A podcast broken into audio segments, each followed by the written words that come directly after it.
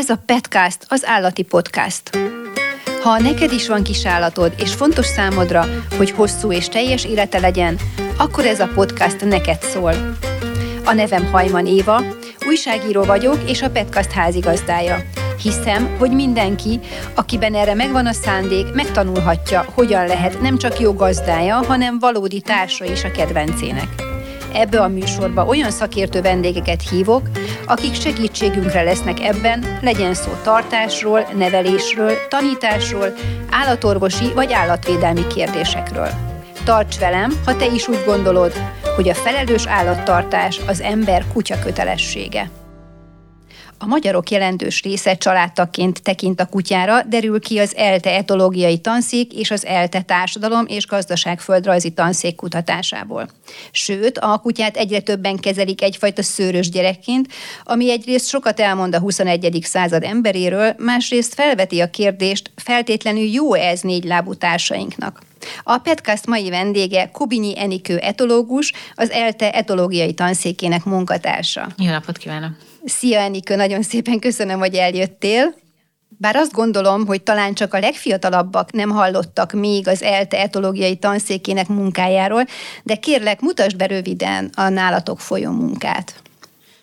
94 óta foglalkozunk családi kutyáknak a kutatásával, akkoriban még Csányi Vilmos volt a tanszéknek a vezetője, és ő találta azt ki, hogy, hogy a paradicsomhal kutatást lecseréli kutyakutatásra. Talált a feleségével egy kutyát a Nógrád körül, a Börzsönyben sétálva bukfencet. Szerintem lehet, hogy az nevével már sokan találkoztak. Ugye a Bukfenc és Jeromos, hogyan gondolkodnak a kutyák című könyv kapcsán, meg azóta is rengeteget beszélt róla. És Bukfencet megfigyelve a tanszéken sokat mesélt arról, hogy milyen, milyen a dolgai, kis történetei vannak ennek a kutyának, és hogy itt volna az ideje belevágni a kutyakutatásba, és akkor meg, meggyőzte egy pár munkatársát, Miklósi Ádámot, Topá Józsefet, Dókantalt, hogy vágjanak bele, lesz, ami lesz.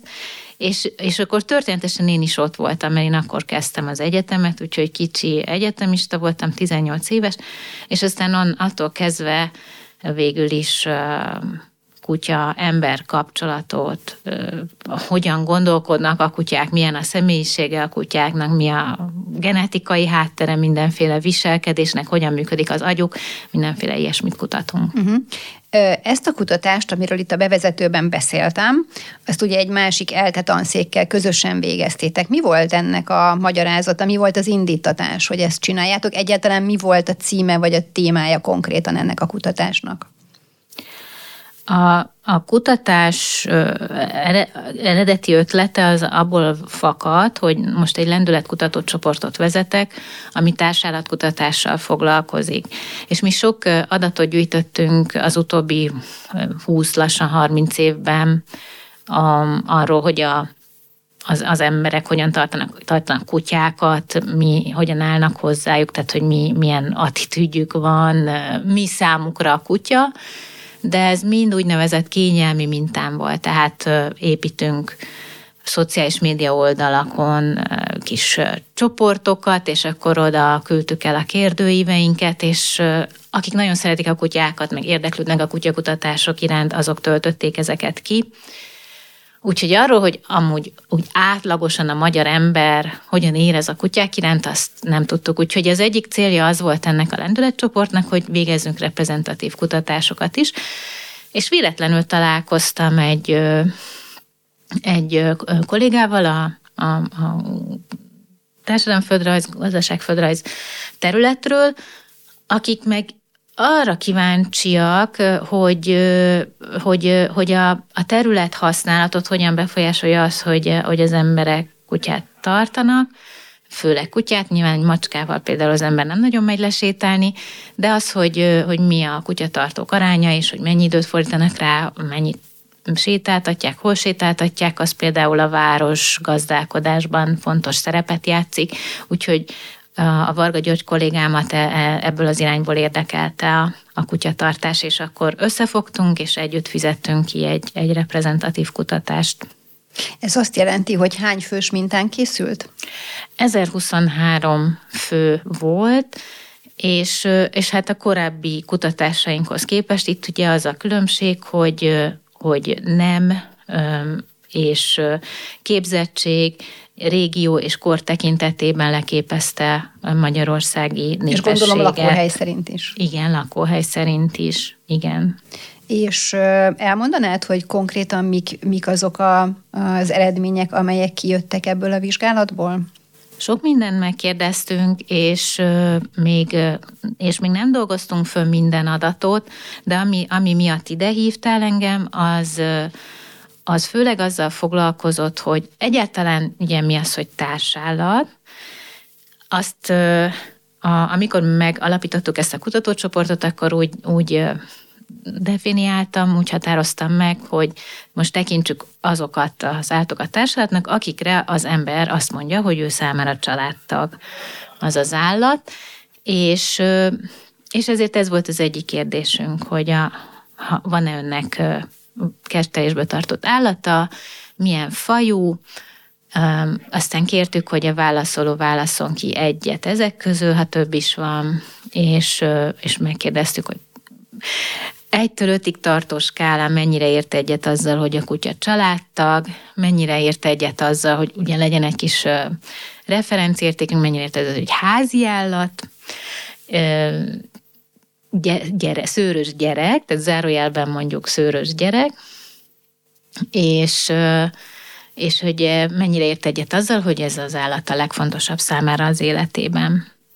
És ezekről voltak kényelmi mintás adataink is, ahol meglepően magas számokat kaptunk, például azon, hogy azzal az állítással, hogy a kutya mindenkinél fontosabb számomra, minden embernél fontosabb számomra, az kényelmi mintán a magyar emberek 64%-a négyes vagy ötös pontot adott, tehát teljesen vagy nagy részt egyetértett ezzel. Ha csak olyan emberek válaszolnak, akiket mi elérünk, akik imádják a kutyáikat, akkor mindenki azt mondja, hogy a kutya családtag, de a magyarok átlagosan is nagyon sokan mondják ezt, mert ha jól emlékszem, 60 körüli százalékban egyetértettek ezzel az állítással. Igen, most előttem van a segédeszköz, az a felmérés eredménye, amit, ami nálam itt van, és az 65 százalékot mond. Tehát az van, Igen. hogy 65 százalékuk valóban családtakként tekint a kedvencére. És, és mi ugye kutyákat vizsgáltunk általában, és kutyás gazdákat, de itt macskával kapcsolatban is lehetett válaszolni, és engem az is meglepett, hogy a macskáknál sem volt különbség. Tehát ugyanannyira családtagnak tekintik őket általában a magyarok, mint a kutyákat. És aztán a, a legizgalmasabb kérdés az, a, a, ami miatt az egész lendületkutató csoportot elindítottam, az az, hogy, hogy több mint 60 a a mi válaszolóinknak azt mondta, hogy a kutya a legfontosabb a számára az életében, és ezt elég megdöbbentőnek tartottam, mert rákerestem arra is, hogy van egy gyerekük, volt erről információ, és kiderült, hogy nem igazán befolyásolta ez a válaszadókat, tehát akinek volt gyereke, az is ugyanolyan arányban mondta körülbelül. Némileg kevesebben mondták, hogy, hogy teljesen egyetértenek ezzel az állítással, ez igaz, de hogy nagy részt egyetértenek, abban például egyáltalán nem volt különbség. Szóval ez így szöget ütött a fejembe, hogy, hogy lehet-e valami a szülőséggel, vagy a gyerekneveléssel kapcsolatban, hogyha valaki azt mondja, akinek gyereke is volt, hogy hát a kutyám az még a gyerekemnél is fontos, biztos nem gondol bele, tehát hogyha én ezzel kapcsolatban... Kis gyerekekről öt... beszélünk, azt tudjuk, hogy mekkora, mekkora a gyerek, tehát hogy egy idős szülőről beszélünk, akinek már kirepültek a gyerekei, vagy egy kisgyerekes szülőről, ugye nyilván van azért különbség. Most mindenki össze volt öntve, de szét tudjuk őket válogatni korcsoportra, és ezt meg is fogjuk tenni, de összeöntve így nem, nem volt, nem volt különbség. Hát azt tudjuk, hogy azoknál is a kutya az első megnevezett családtag, Lehet. akinek gyereke van? Hogy, hogy nem igazán van különbség. És a reprezentatív mintán is ez jött ki. Tehát most nem lehet tippelgetni, hogy ha a kényelmi mintán 64 százalék volt a 4-es, 5-ös választ adók aránya, akkor a kényelmi mintán mi jön ki? Most ha akarsz, tippelhetsz, de amúgy elárulom. Inkább légy szíves, áruld el. Hát, ha nagyon mellé lövök. 12 mm, százaléka mondta az embereknek, tehát 10-ből egy, 10 kutyatartóból egy mondta ezt, és összesen ugye ezer emberünk van, és akkor ezek közül, akik kutyásak, és akiknek még gyereke is van, és akiknek nagyon fontos, ott már ugye tényleg ilyen tíz körüli számokról beszélünk, nem olyan sokról, de arányaiban ugyanannyian mondták a gyerekesek, tehát a szülők, és a nem szülők ezt, hogy a kutya mindenkinek fontosabb számukra, és a macskatartók is ugyanígy válaszoltak náluk, 13% volt ez az arány. Úgyhogy ez nagyon érdekes, és ezen azt hiszem, hogy, hogy, hogy van miért gondolkodni hogy miért, miért Azt mondod, így. hogy az egész kutatást azért indítottad el a lendület kutatócsoportot, mert arra voltál kíváncsi, hogy mi történik az emberekkel, mi történik a társadalmunkban, hogy az állatok ennyire, a társállatok ennyire fontosak lettek? Igen. Ezt szeretnéd kideríteni? Igen, ez, ez ütött szöget a fejembe, hogy ha ennyire fontosak a, az állatok, akkor, akkor ennek mi lehet a háttere? A, évekkel ezelőtt én is elkezdtem ezen gondolkodni, és akkor írtam egy cikket egy napilapba erről a témáról, sokakat megkérdeztem, mert azt láttam, azt tapasztaltam, hogy legyen szó idős egyedül élőről, legyen szó fiatal párkapcsolat nélkül élőről, vagy fiatal házaspárról, akinek még nincs gyereke, szinte mindenkinél lett kutya, és mindenkinél iszonyú fontos lett a kutya. Döntően városi emberekről beszélünk, tehát nem tudom, hogy vidéken családi házas, vagy nagyon, nagyon vidéki környezetben mi a helyzet, de városi körülmények között én azt tapasztaltam, hogy valami nagyon furcsa tendencia elindult. De ezek szerint te is, te is ezt látod, vagy te is ezt tapasztaltad, amikor a kutatás, vagy amiért a kutatást elindítottad. Van-e, van-e valamilyen prekoncepciótok? Van, igen. És, és szeretnék még egy adatot mondani, mégpedig azt, hogy, hogy ugye ez egy intuíció, neked is egy érzéset keletkezett, hogy, hogy, hogy főleg a városi embereknél egyre fontosabb lesz a kutya, és főleg azoknál, akiknek amúgy gyereke is lehetne, például fiatal pároknál termékeny korszakban, korszakban vannak, és minden korábbi, minden megelőző korban, hogyha egy fiú és egy lány összeköltözött, akkor hamarosan gyerekük lett. Most pedig az a jellemző, hogy összeköltöznek, ha összeköltöznek, és akkor lesz nekik egy kutyájuk. Vagy egy macskájuk, ha inkább macskások. Igen. igen. És megkerestem a Google Trends-en, a, a, ugye a Google-nek van egy olyan szolgáltatása, teljesen ingyenes, hogy 2004 óta, mióta elindították ezt a lehetőséget, meg lehet nézni, hogy bizonyos keresőszavak mennyire népszerűek, milyen gyakran fordulnak elő keresésekben. És hogyha beírjuk azt, hogy, hogy dog vagy dogs, vagy ezt be lehet írni keresőszóként is, vagy témaként is, tehát minden nyelv, minden más nyelvről is lefordítják a szónak a jelentését, és akkor függ, teljesen mindegy, hogy angolul vagy más nyelven keresnek erre a témára. Akkor 2004 óta látunk egy folyamatos emelkedést. A Google Trends relatív mérőszámokat mutat, tehát az adott keresési időben van egy maximum, és akkor ahhoz képest számítja a számokat, és 2004-ben, 20 évvel ezelőtt elindult 45 százalék körülről az érdeklődés a kutya téma iránt, és ez most jelenleg fönt van 100 százaléknál, tehát ilyen 85 és 100 között mozog. Amikor beütött a Covid, akkor, akkor abszolút 100 százalékon volt, akkor ugye tudjuk is, azt hiszem ez már így köztudott, hogy, hogy Covid alatt mindenki kutyát akart, meg megnőtt az örökbefogadások száma. És akkor, ha megnézzük a gyerekek iránt érdeklődést, akkor ott azt látjuk, hogy, hogy stagnál, és néha egy kicsit csökken is.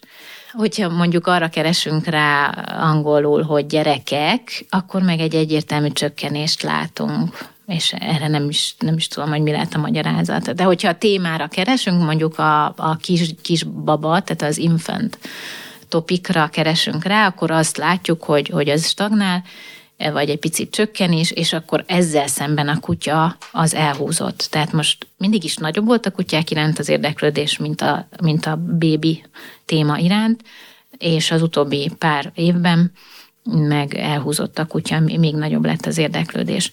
És akkor emellé hozzá tudjuk azt is tenni, hogy Európában a kutyák száma a 2000-es évek óta folyamatosan nő, tehát 2010-ben volt 68 millió, most 93 millió, emellett az USA-ban is folyamatosan nő, és a gyerekszám az USA-ban stagnál, és Európában meg csökken. Tehát a fertilitás Európában folyamatosan csökken. Idősödik a lakosság. Ezzel igen, is Igen, az emberek egyre kevesebb gyereket vállalnak, és viszont egyre több kutyát vállalnak. És, ho, és a kérdés az az, hogy van-e összefüggés, ugye? Mert, mert hát lehet, hogy ezek teljesen függetlenül mozgó dolgok. És nem tudom, tehát, hogy a választ nem tudom, azért indítottuk a kutatócsoportot, hogy ezt kiderítsük, hogy ez a zsigeri intuíció, amit te is megfogalmaztál, és amit én is megfogalmaztam, hogy hát szerintem néhány embernél van összefüggés, talán nem is olyan kevés embernél van összefüggés, ehhez, kere, ehhez keressünk adatokat. Mennyi időt adtatok magatoknak, és milyen irányban indultok el? Öt éves a, a lendületpályázat, eddig egy, egy év telt el, és elkezdtünk sokféle típusú adatot gyűjteni. Az egyik az, amiről beszélgettünk most, az a reprezentatív kutatás, ahol nézzük, hogy az emberek életében milyen szerepet tölt be a kutya, és ezt különböző háttér változók, hogy hol él, tényleg városi, vidéki, él a gyerek a családban, hány éves a kisgyerek, ezek hogyan befolyásolják. És elkezdtünk emellett például mi is interjúkat készíteni nőkkel, kutyá, minden, minden nő kutyás, de egy részüknek van gyereke, más részüknek nincsen. Miért csak nőket hozt, vontatok be a vizsgálatba? Mert, mert elsősorban az ő döntésük, hogy vállalnak egy gyereket, vagy sem. Tehát egy férfi hiába szeretne gyereket vállalni, hanem tál hozzá nő. Ö, igen, ezt, ezt a részét értem. Tehát nem a kutyázás volt a lényeg, nem a kutya tulajdonosság volt a lényeg, hanem hogy gyereke legyen, vagy ne legyen. A kutya tulajdonosság az alapvető volt, mert szeretnénk összehasonlítani, hogy aki aki vállal gyereket, és aki nem vállalt, azoknak a kutyatartási attitűdje között vajon van-e különbség, vagy egyáltalán maga a kutyatartás az, az, az hogyan hat, hogyan befolyás, hogyan befolyásolja, vagy milyen kapcsolatban van a gyerekvállalással, és azt gondoltuk, hogy ehhez fontos látni a mindkét mindkét végletet, tehát nem, nem akartuk, hogy csak azokkal interjúzunk, akiknek nincsen gyereke, viszont van kutyája, hanem szerettük volna, mint nagyon sokan vannak olyanok is, akiknek van kutyája és gyereke is van, meg sokan kifejezetten a gyerek mellé vesznek kutyát. Tehát például az is fölmerült, hogy hogy a fertilitás úgy is csökkenhet, hogy az embernek van gyereke, de nem kettő van, hanem egy.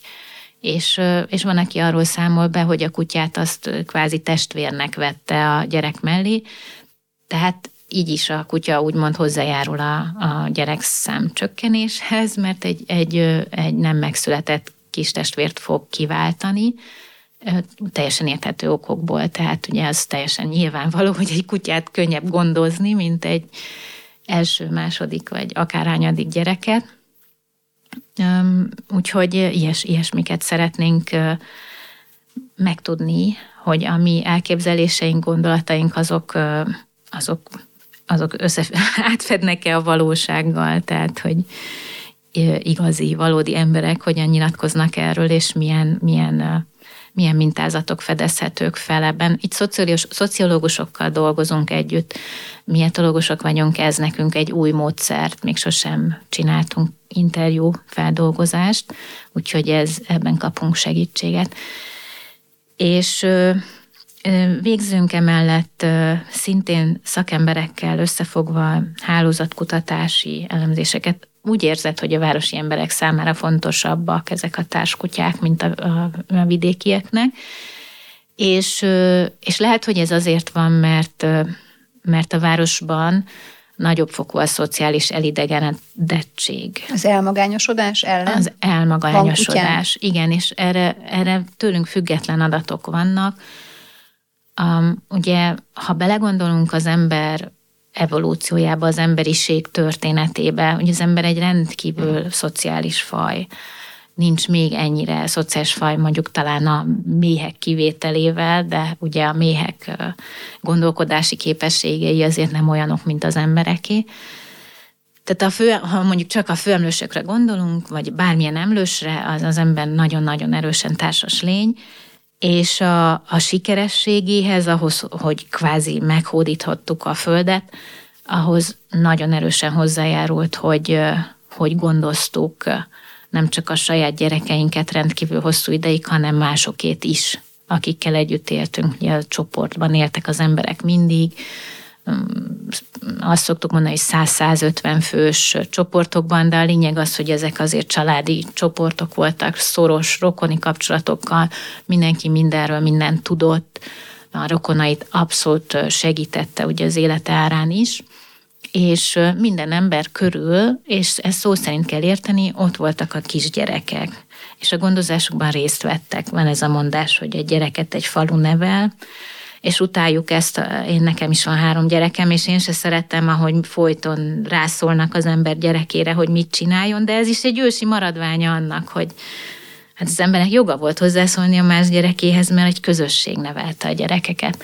Na és amit mondani akarok, hogy ezek megszűntek nincs ilyen közösség többé. Sőt, nagy családok sincsenek, ahol a nagymama vagy a nagypapa szól a gyerekre. Igen. Kialakult, vagy segít a nevelésében, jó esetben. Kialakult a városi életforma, az emberek özönlenek a városokba, emellett a termékenység lecsökkent, nagyon kevés gyerek, kezd, gyereket szül egy nő, aminek az a következménye, hogy egy embernek nagyon kevés rokona van. Régen, hogyha egy nő szült öt gyereket, akkor egy embernek volt 44 vele egykorú testvére, unokatestvére. Most, ha egy nő szül két gyereket, akkor egy embernek van vele egykorú testvére vagy unokatestvére öt. Tehát 44 vagy 5, az nem mindegy. És, és hát ahogy sok gyerek született, és az emberek együtt éltek, ott volt körülöttük a gyerek, lehetett vele foglalkozni. Na most az emberek nem csak azért szólnak bele a gyereknevelésbe, mert milyen jó kontrollálni másokat, hanem mert van egy vonzódásuk a gyerekek iránt. Tehát, hogy egy na, az nagyon erős velünk született késztetésünk van a gondozásra. Tehát azt mondod, hogy ez is egy lehetséges magyarázat de ezt igazából tudományos kutatás még nem támasztja alá, ez is csak egy feltételezés, jól értem? Ez is egy feltételezés, és ehhez gyűjtünk adatokat, például ahogy mennyire férhetnek hozzá emberek gyerekekhez, ezt megkérdeztük most ebben a reprezentatív felmérésben, és kiderült, hogy közel 90%-uknak semmilyen kapcsolata nincs hat éve lett gyerekkel, és mondom, tegyük mellé, hogy akár csak 100 évvel ez nem így volt, akkor az emberek 100%-ának, vagy nem tudom, 98%-ának Igen, volt de most kapcsolata. még a fiatal korosztályban sem, mert miután kevés gyerek születik, tehát vannak úgy 30 évesek, hogy a közelükben nincs kisgyerek. Nincs. De korábban ez elképzelhetetlen volt, mert a baráti társaságokban is nagyon sok gyerek volt, vagy sokkal több gyerek volt, és így mindenki, aki, ne, aki magányos volt, vagy nem akart még gyereket, az is találkozott gyerekkel. Most viszont szinte mindannyian találkozunk kutyásokkal. Igen. Ugye? Visszatérve a Igen, igen, igen, és, és, és nem tudjuk ezt sem, tehát, hogy a gyerekvállalással, a gyerekgondozással ez hogyan függ össze, és még valamit szintén nem tudunk és szeretnénk vizsgálni, az az, hogyha a rokonokat nem csak gondozni lehet, hanem van velük egy, egy folyamatos szeretetteli kapcsolat. Beszélgetünk velük, számíthatunk rájuk, rendszeresen találkozunk, együtt tesszük a pogácsát, együtt is készítjük el és a rokonok ismerik egymást. Ez azt eredményezi, hogy, hogyha, hogy a, a nagybátyámat nem csak én ismerem, hanem az unokatestvérem is, és bezárt háromszög kapcsolatok vannak. Most, hogyha egy embernek a városban ugyanennyi számú barátja van, mint egy családi közösségben rokona, akkor, akkor mégsem fogja azt a szociális biztonságot megélni, mint egy, mint egy rokoni körben élő ember, akinek bezárt kapcsolatai vannak, ilyen háromszög kapcsolatai, mert hogy az ő hálózata nagyon nyitott lesz. Tehát ott az egyik barátomat az általános iskolából ismerem, a másikat a középiskolából, lehet, hogy ők sosem találkoztak egymással, ők nem is tudnak egymás létezéséről, nincsen, nincsen bezárt háromszög a három ember között. És, és kérdés az, hogy amikor az ember beszerez egy kutyát, akkor, akkor az biztos, hogy a szociális kapcsolatainak a számát növeli egyel, de vajon növeli-e többel? Tehát, hogyha elkezd járni kutyát sétáltatni, és akkor ott megismer még öt másik kutyasétáltatót, haverkodik velük, minden délután hatkor találkoznak, beszélgetnek, jobban vannak, az egy klassz dolog, és biztos, hogy ők mind ismerik egymást. Ez egy olyan hálózat, ahol sok zárt kapcsolat van.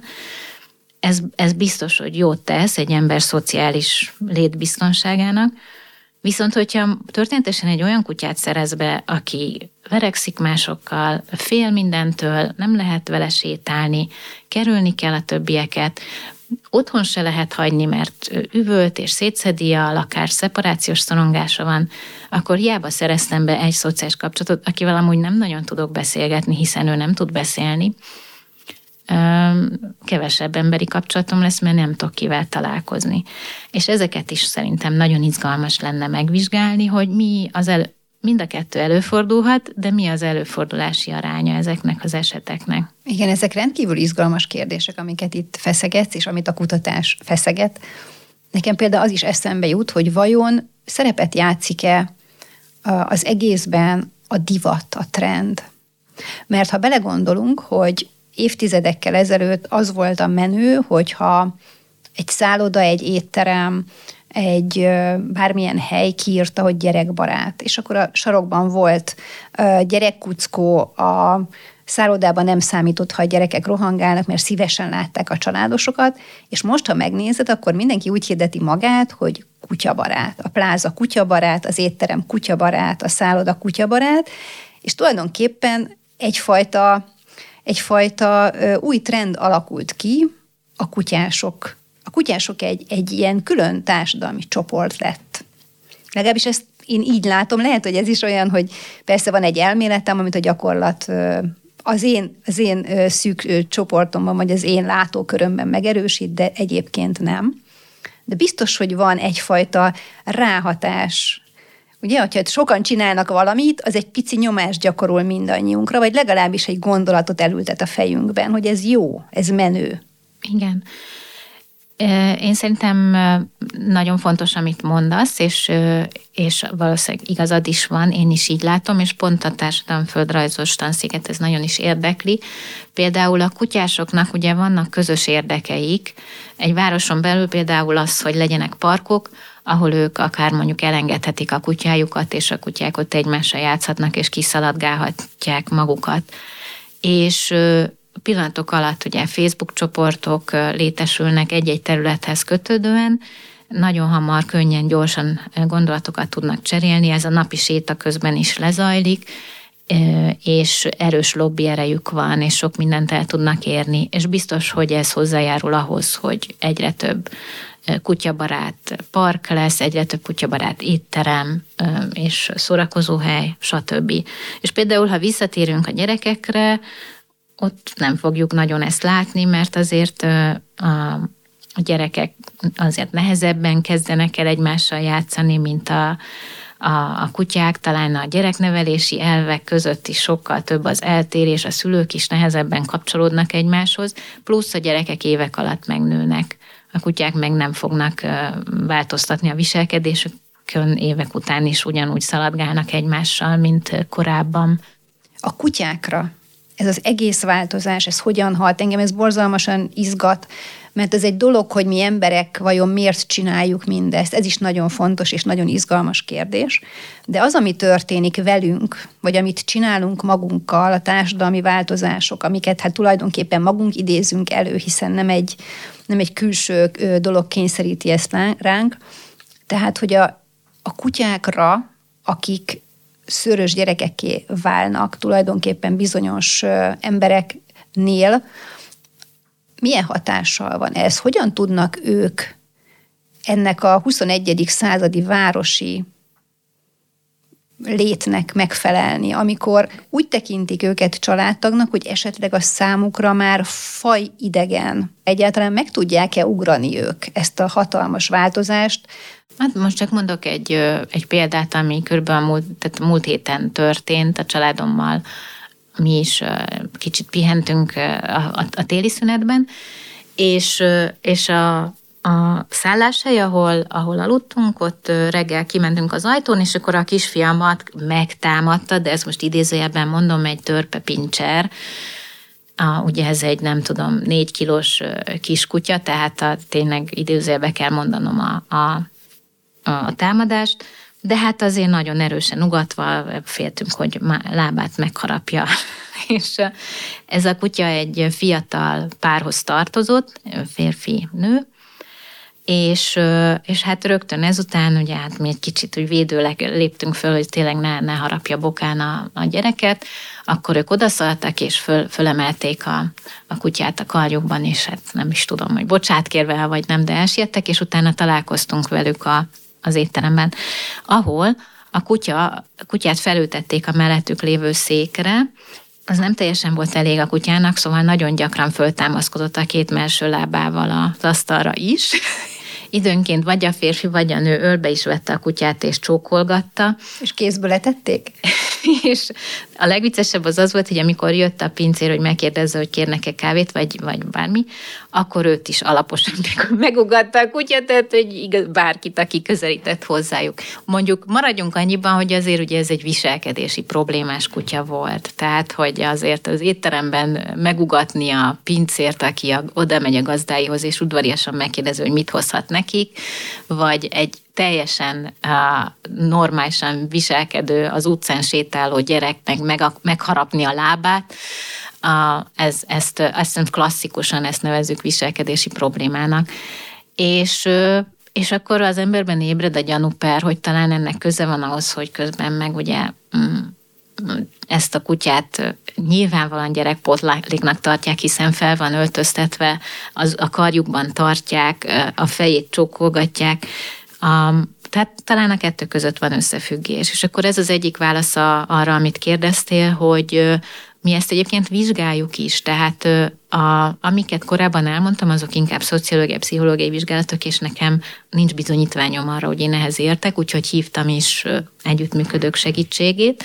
Etológus vagyok, biológus, úgyhogy a viselkedési problémákhoz már jobban konyítok, és, és, és emellett érdekel minket az is, hogy hogy az, hogy az emberek szelektálják a gyerekfunkcióra a kutyákat, és most főleg a rövidfejű kutyákra gondolok, akik, akik arcformájukban is hozzák a gyerek sémát, a bébi sémát, a nagy szemeket, a rövid, a tömpe, pisze, pisze orrot.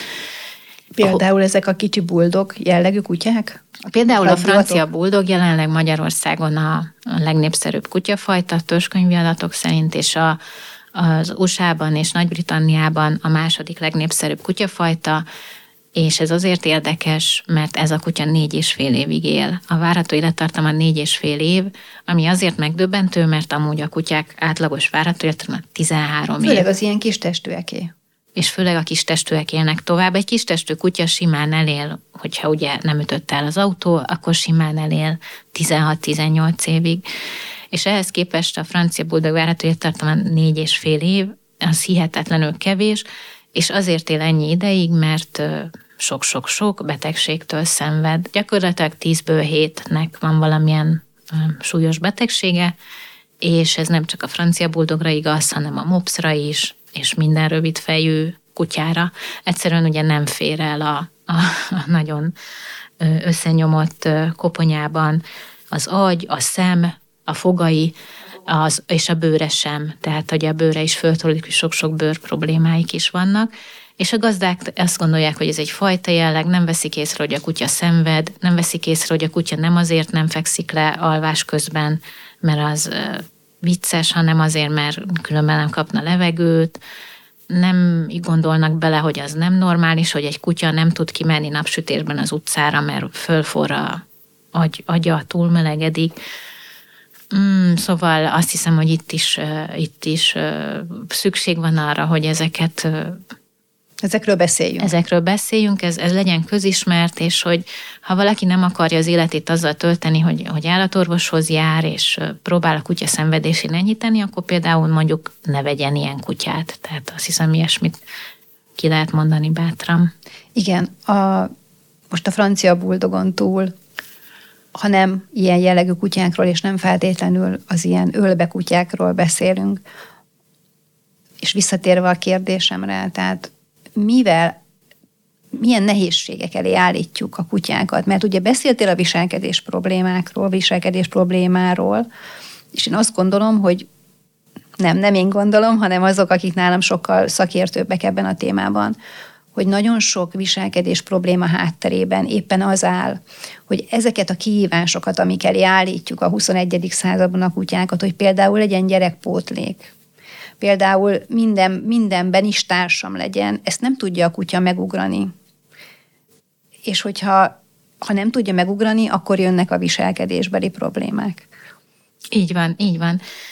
Eleve, hogyha belegondolunk abba, ugye a, francia buldog, a mops azért nagyon jó választás, mert hogy alig, alig tud mozogni, Nyilván vannak kivételek, tehát most azért az átlagról beszélek, tehát a különböző problémák miatt az ő aktivitásuk nagyon alacsony, más fajtákhoz képest, és ezért a mozgásszegény életmódhoz ők jól, illet, jól illenek ezek a kutyák. Tehát ebből a szempontból ők ideális választást jelentenek. De egy átlagos kutya, ha belegondolunk, mégiscsak van valami köze a farkashoz, a farkasnak a territórium igénye az tényleg ezer négyzetméter, ezer négyzetkilométer körüli, még Magyarországon is eléri a 100 négyzetkilométert, naponta 10-20 kilométert is megtesznek szívesen, látjuk is a bezárt farkasokon, ahogy a kerítés mellett köröznek, van mozgásigényük. És hogyha alapdolog, ha ez nincs kielégítve, akkor, akkor nyilván valamivel le kell kötnie És magát ez a, a háziasított, nagyon-nagyon régóta háziasított kutyánál is így van a mai napig. Minden kutyának van bizonyos mozgásigénye, ha nincsen, akkor az azt jelenti, hogy tényleg, hogy mondjuk beteg, hogy mondjuk nehezen kap levegőt, vagy hogy tényleg olyan hogy rövid én... lába lett, hogy már nem tud jól járni. Igen, Tehát, de hogy azt, az... hogy én lemegyek egy nap kétszer öt perc sétára, az borzalmasan kevés a kutyának. Ezt hát, kimondhatjuk. Az azt hiszem, hogy igen. Tehát biztos vannak kivételek, a nagyon öregek, a nagyon rövidlábúak, akiknek fáj a háta, és a többi, és a többi, de egy normális alap esetben egy kutyának van egy határozott mozgásigénye.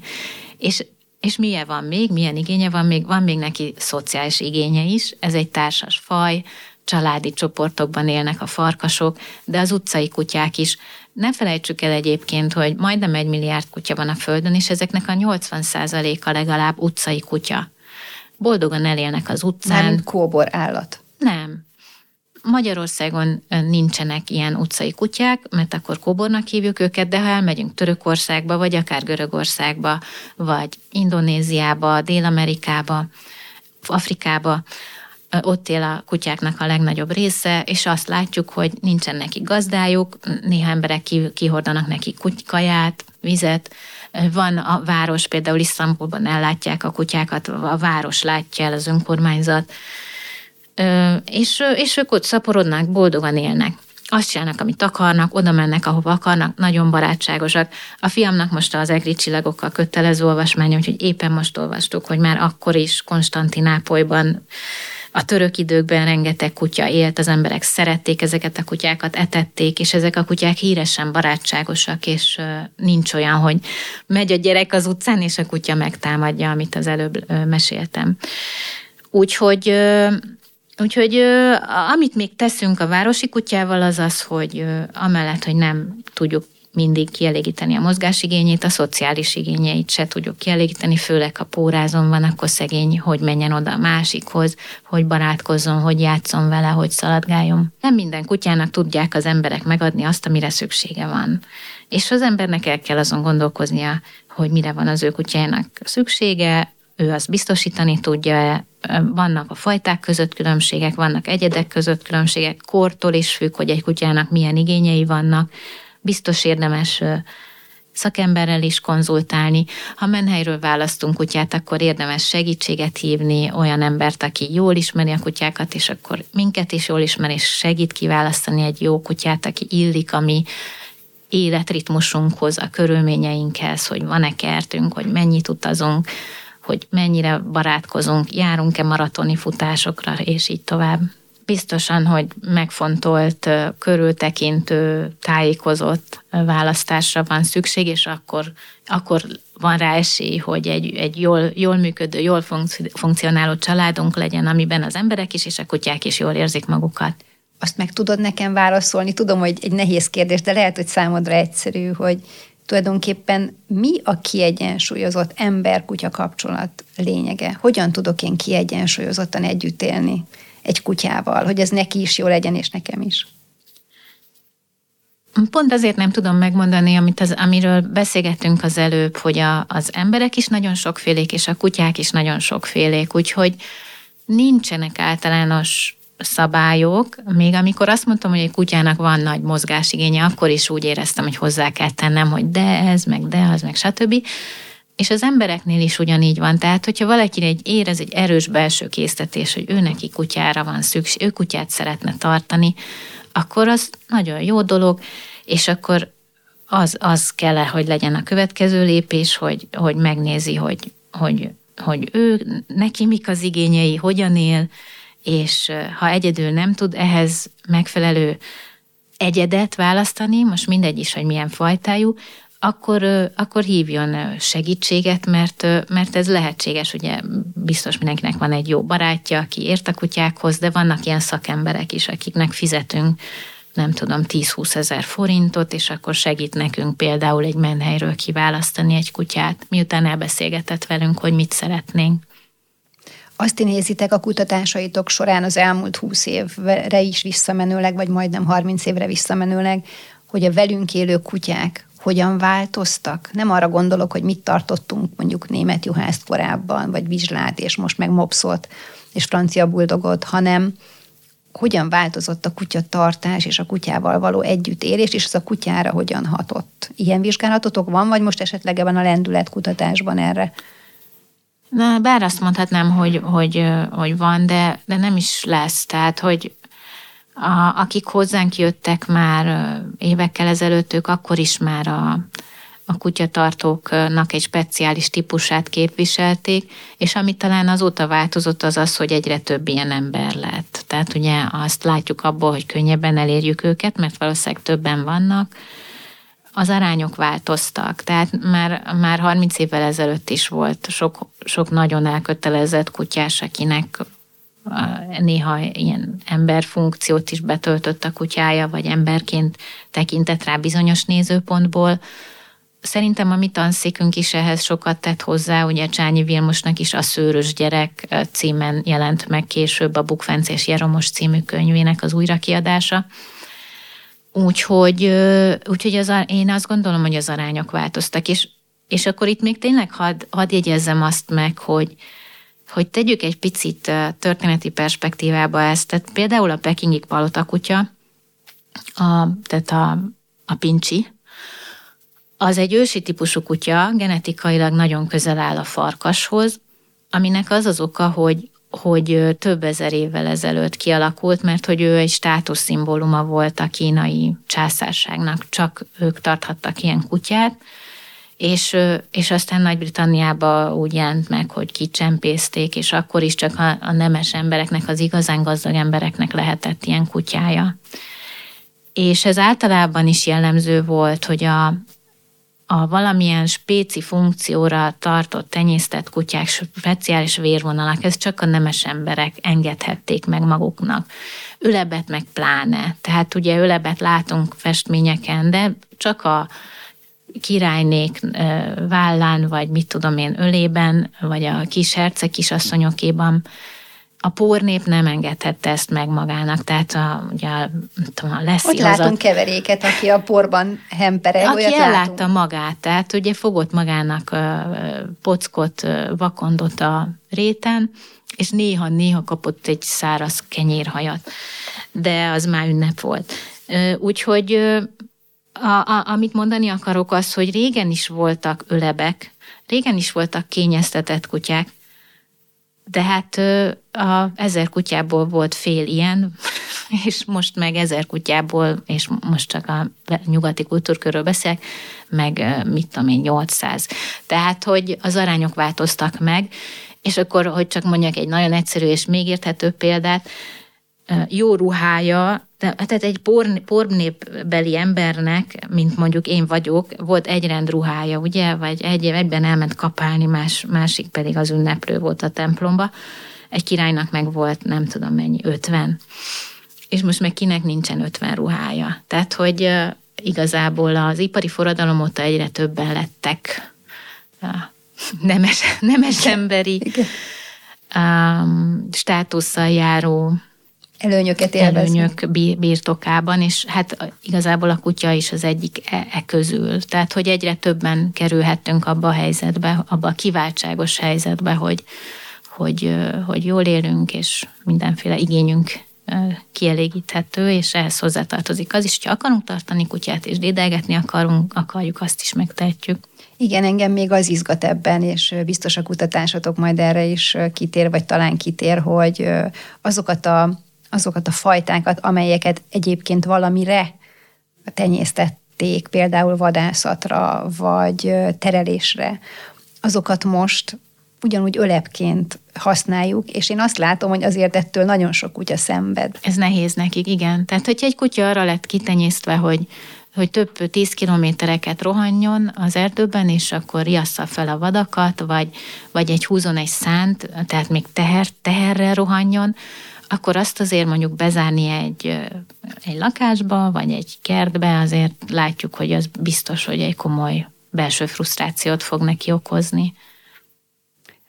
Én nagyon szépen köszönöm neked, és nagyon szeretném, ha majd később is eljönnél a podcast adásaiba, vagy adásába, hogy beszélgessünk arról, hogy hogy halad a kutatásotok, és milyen új uh, új, új tudást, vagy új tudás birtokába kerültetek, milyen új felfedezést tettetek esetleg, mert hogyha ez öt éves, ugye öt éves időtartamú, akkor biztosan bőven lesz még olyan információ, amit érdemes megosztani a hallgatókkal. Nagyon köszönöm neked, Enikő. Köszönöm szépen a meghívást.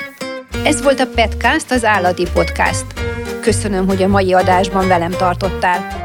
Hallgasd a műsort legközelebb is, hogy a legjobb társa lehess annak, akit megszelídítettél.